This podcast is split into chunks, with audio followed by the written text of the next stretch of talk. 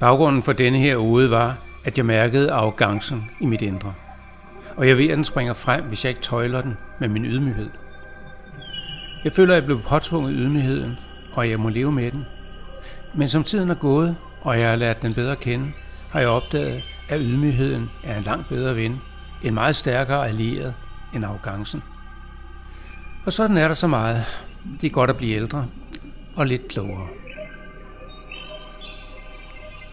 Her kommer ode nummer niogfirs, ode til ydmygheden.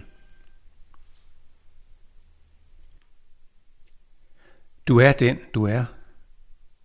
Du bliver ikke mere ved at føre dig frem og være arrogant.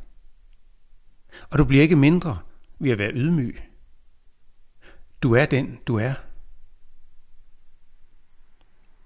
Inderst inde ved du godt, at din arrogance er et dække over manglende følelse af værdi. Et middel til at stive selvtilliden af. Og dybest nede ved du, at arrogancen har en pris. Jo, du syner måske lidt mere, men både jeget og selvværdet lider under den. Lige omvendt er det med ydmygheden. Du har ikke noget at bevise. Hviler i dig selv.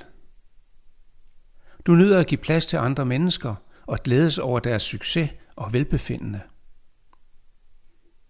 Og ganske uden, at du beder om det, hjælper ydmygheden dig med at finde din plads i verden. At bruge dig selv på den allerbedste måde.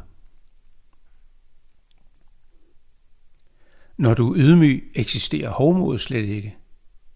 Du har ingen tanker om, at du er noget særligt eller har særlige evner.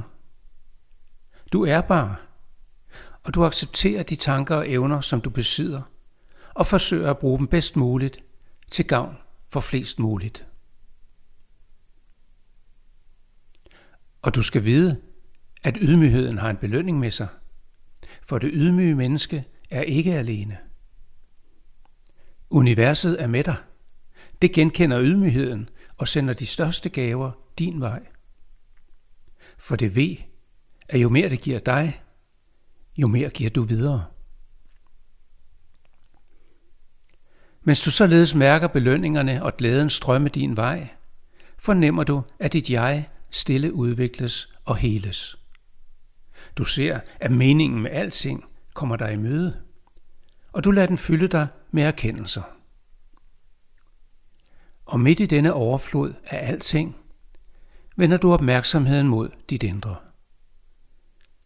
Og med al den taknemmelighed, du kan mønstre, former dine læber et enkelt lille ord. Tak.